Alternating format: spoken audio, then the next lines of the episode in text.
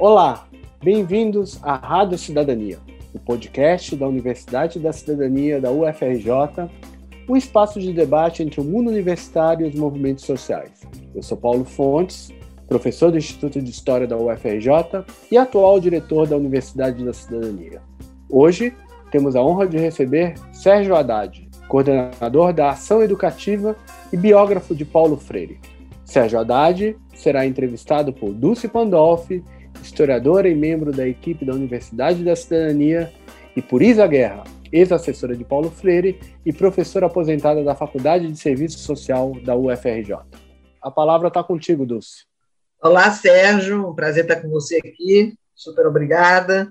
Você é um especialista no tema da educação, é professor universitário e também é um dos coordenadores da Ação Educativa, uma organização não governamental sediada em São Paulo, que foi fundada em 1994 e que atua em diversos campos, né? educação, cultura, juventude, sempre da perspectiva dos direitos humanos. Queria que você falasse para os nossos ouvintes alguns aspectos da sua trajetória e os desafios atuais da ação educativa. Eu sou professor, basicamente. Eu fui professor durante muitos anos de uma escola noturna professor e coordenador dessa escola, uma escola de jovens e adultos, durante 20 anos. Depois de passar rapidamente pelos cursos secundário e antigo ginasial, né, hoje fundamental, como professor. Depois eu fiz uma carreira acadêmica, fiz meu mestrado, meu doutorado, continuei fazendo depois pela universidade, primeiro na Universidade Católica aqui em São Paulo e depois né, de Caxias do Sul, uma comunitária também igual a PUC, até o ano passado, esse ano eu estou deixando.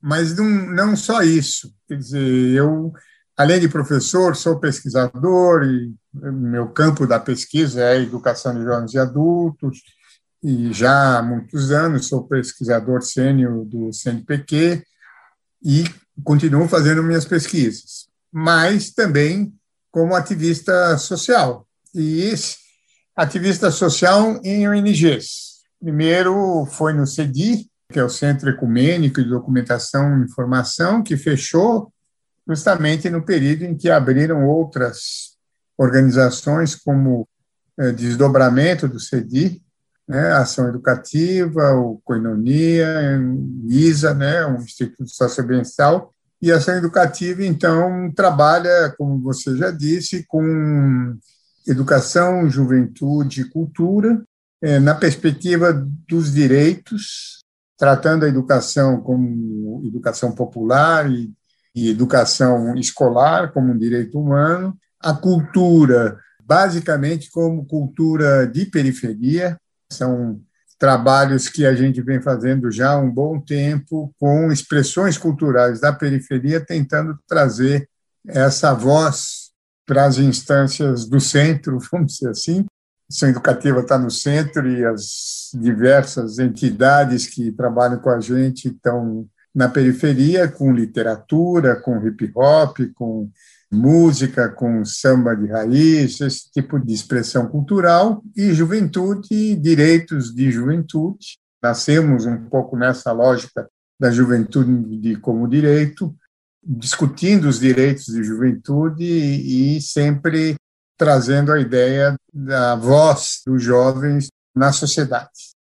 Bom, desafios, eh, os desafios que nós estamos tendo essa mudança significativa no campo da política e dos direitos humanos, desde o momento da saída da Dilma, do golpe, naquele período em que há uma reversão desses direitos.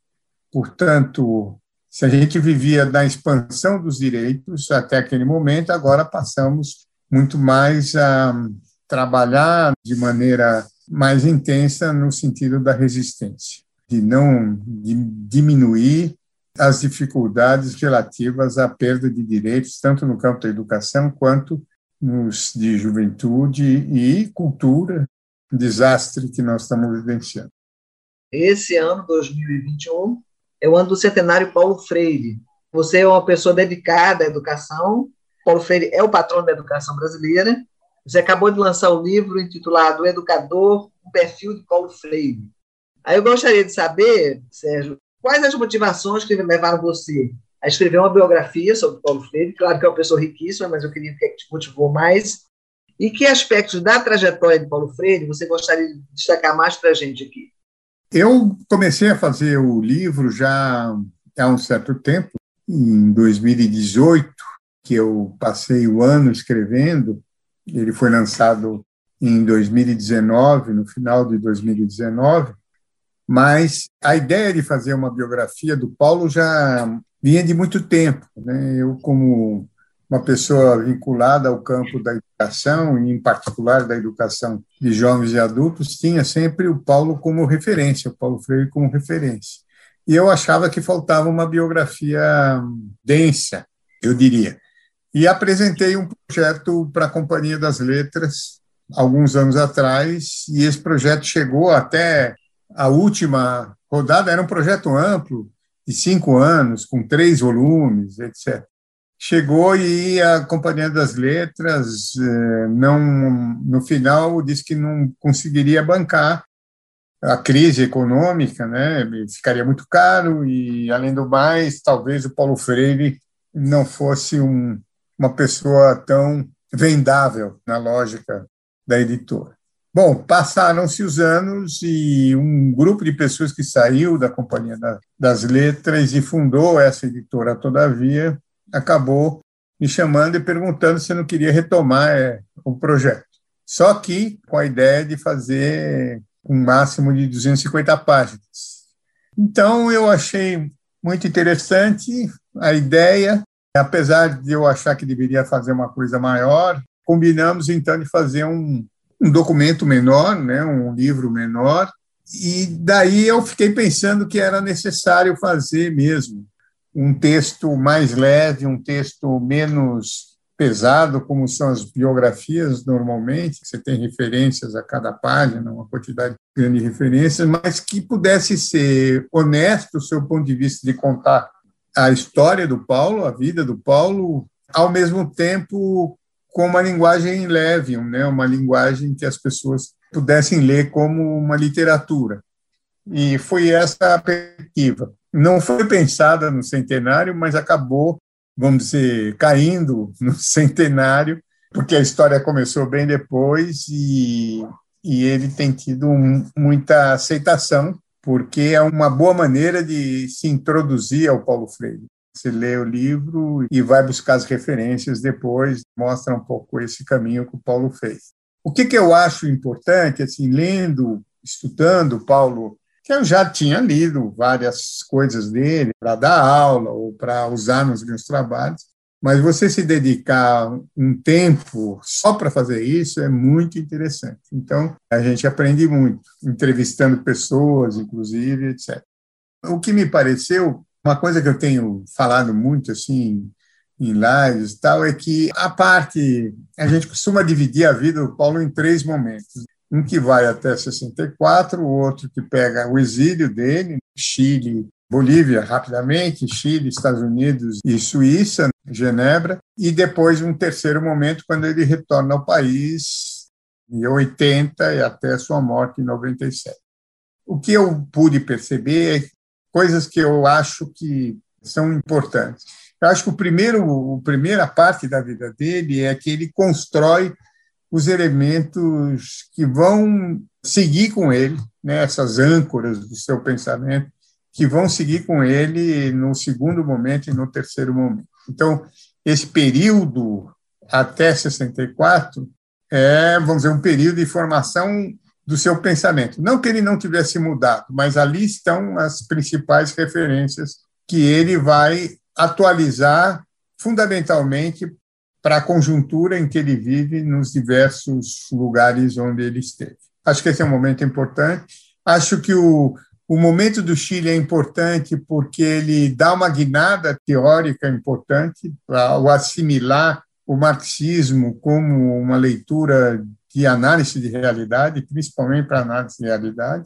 Então, a pedagogia do oprimido é produzido no Chile e justamente já assimilando toda uma leitura marxista, e eu acho que esse é um momento importante na vida. Depois, o período em que ele trabalha na África, que vai de 75 a 80, é um período muito rico sob o ponto de vista dos desafios que ele vai ter nessa lógica de descolonizar toda o sistema educacional dos países que recém saíram da sua condição de colônia portuguesa, e o retorno ao Brasil, o período em que ele fica na Secretaria de Educação, no governo da Erondina, em que ele aprofunda e aplica, vamos dizer, o seu pensamento numa secretaria municipal enorme, importante e, vamos dizer, os impactos das políticas educacionais que ele vivenciou lá têm repercussão até hoje. Eu acho que esses momentos são momentos importantes da vida dele. Eu agora passo a palavra para a Isa Guerra, lembrando aqui só que a Isa trabalhou com Paulo Freire no Brasil nos anos 60 e a pedido dele, inclusive, ela foi responsável pela implantação do seu método educacional no Chile, também no final dos anos 60. Então, Isa, com a palavra. A experiência dele em Angico, de alfabetização de adultos, teve uma mobilização internacional. Com seu exílio, ele conseguiu levar para fora essa experiência que já tínhamos começado no Brasil, acentuando bastante, porque depois de Angicos, a CEPLA da Paraíba introduziu não só na, na, cidade de João Pessoa, mas também com os camponeses. E tinha uma coisa muito impressionante na, é na, nas ligas camponesas de Sapé, que eu fui alfabetizadora desse movimento, e então tem uma coisa muito interessante que é a utilização duas coisas fundamentais: o diálogo como meio de aproximação, mas sobretudo a utilização do universo vocabulário, das palavras que as pessoas usavam todo dia e que estabelecia uma relação com a realidade. Então, essa dinâmica do real, do vivido, faz com que crie um movimento básico que vai caracterizar a educação de Paulo, que vai ser o movimento da conscientização. E a conscientização leva necessariamente à organização. Então, todos os triunfos de Paulo também foram seus fracassos, porque à medida que o povo se organiza e se torna consciente, os poderosos não suportam. Então, é uma contradição, mas é uma coisa muito boa, porque a gente vê que no fundo do pensamento dele está que não existe aluno e professor. Existe dois adultos dialogando e construindo uma nova realidade e se conscientizando mutuamente. Então, isso é uma coisa muito interessante, porque eu, eu levo a pergunta para você. Qual a atualidade desse método hoje, no mundo em que vivemos? Como é possível usá-lo?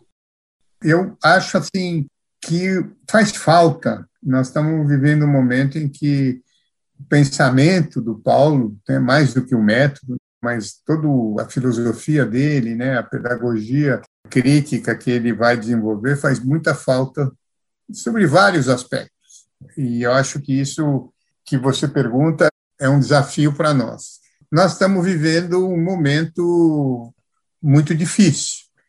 Como você bem levantou, a gente trazer o pensamento do FAO, em particular a ideia do diálogo como centro da sua pedagogia, porque só é capaz de dialogar quem respeita o outro, quem vê no outro alguém que é passível de ser educado ou de educar, né? É como ele sempre trouxe a ideia da troca né, de informações através do diálogo como um método de aprendizagem. Não que ele negasse a ciência, negasse o papel do professor, ao contrário, ele valorizava muito isso, mas sempre valorizava a ideia de que ninguém sai impune de um processo de educação, você sai diferente de um processo de educação, porque ele dizia: não há saber mais ou saber menos, há saberes diferentes, e, portanto, mesmo aqueles que não têm é, a sua escolaridade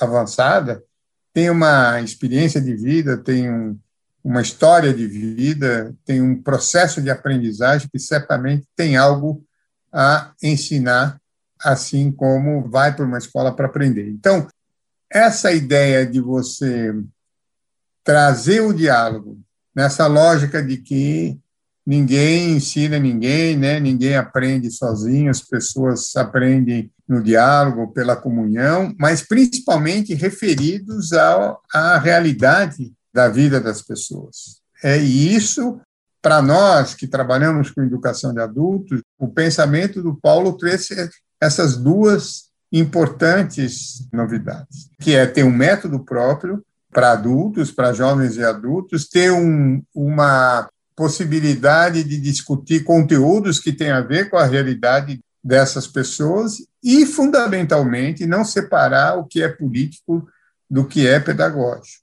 Então, acho que isso é muito importante, no momento em que a ideia de verticalidade na educação é muito forte, a ideia do não diálogo, a ideia do autoritarismo, a ideia da meritocracia, tudo isso vai na contramão daquilo que o Paulo pensa e que provavelmente todos nós pensamos. Imagine uma escola civil militar, que é o que estão pensando em aplicar, e já estão desenvolvendo em alguns lugares, certamente o Paulo Freire daria voltas no seu túmulo ao ver vamos dizer, uma expansão de uma lógica como essa. Então, eu acho que tem tudo a ver e seria muito útil né, para nós, é, num momento como esse, de valorização da cultura das pessoas, de valorização da diversidade, do horizontalismo, da troca de experiências, do diálogo, tudo é oposto àquilo que a gente está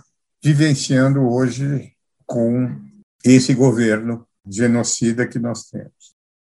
E agora, no governo Bolsonaro? O que, é que nós vamos fazer com a educação e por que é que Bolsonaro e todo o seu grupo canalizou para Paulo Freire todo o seu horror à educação? Eu acho que você já respondeu em parte, mas eu gostaria que explicitasse mais claramente para as pessoas que vão nos ouvir. E você, sobretudo, aqueles que nós gostaríamos que ouvissem.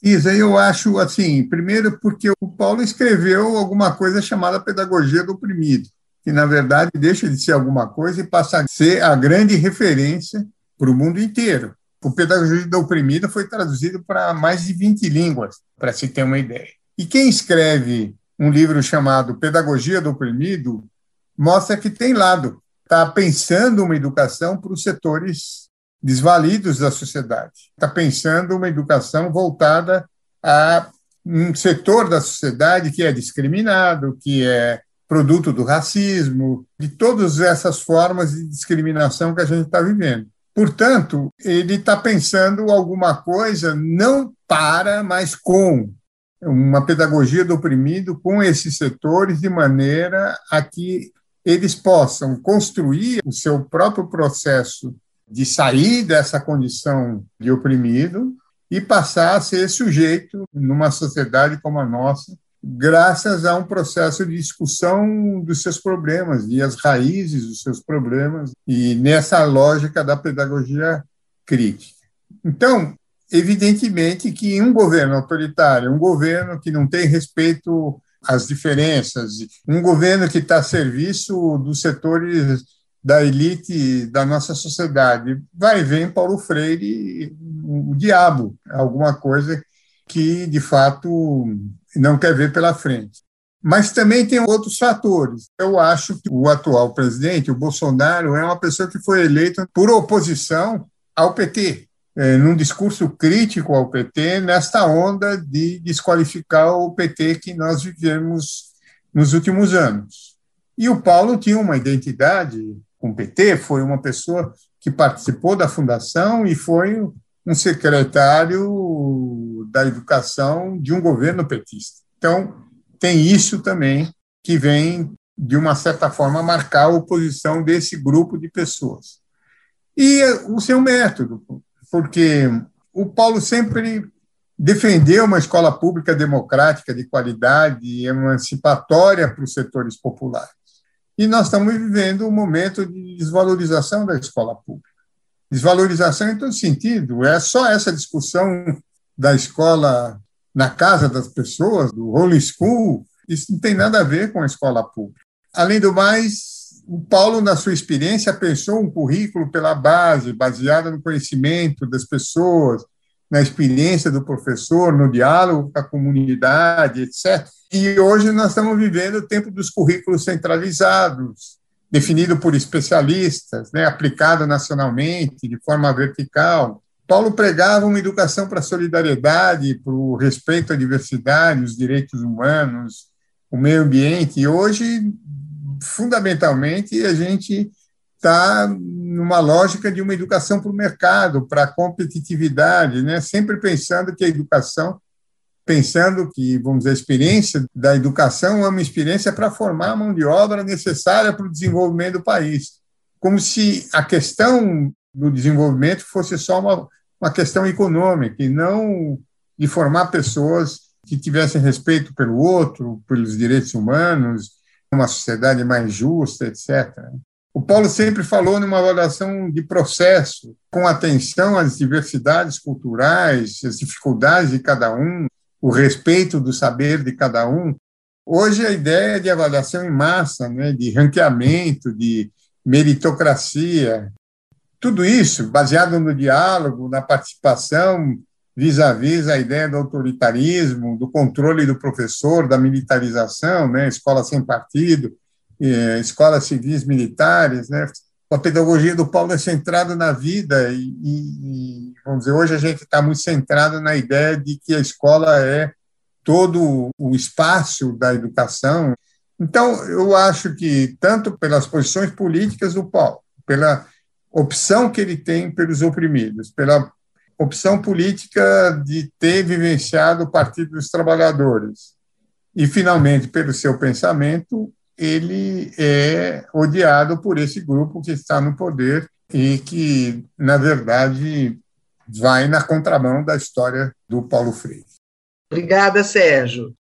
Esse foi a Rádio Cidadania, um podcast de diálogo entre a universidade e os movimentos sociais. Até breve com um novo episódio e não deixe de acompanhar a Universidade da Cidadania nas redes sociais.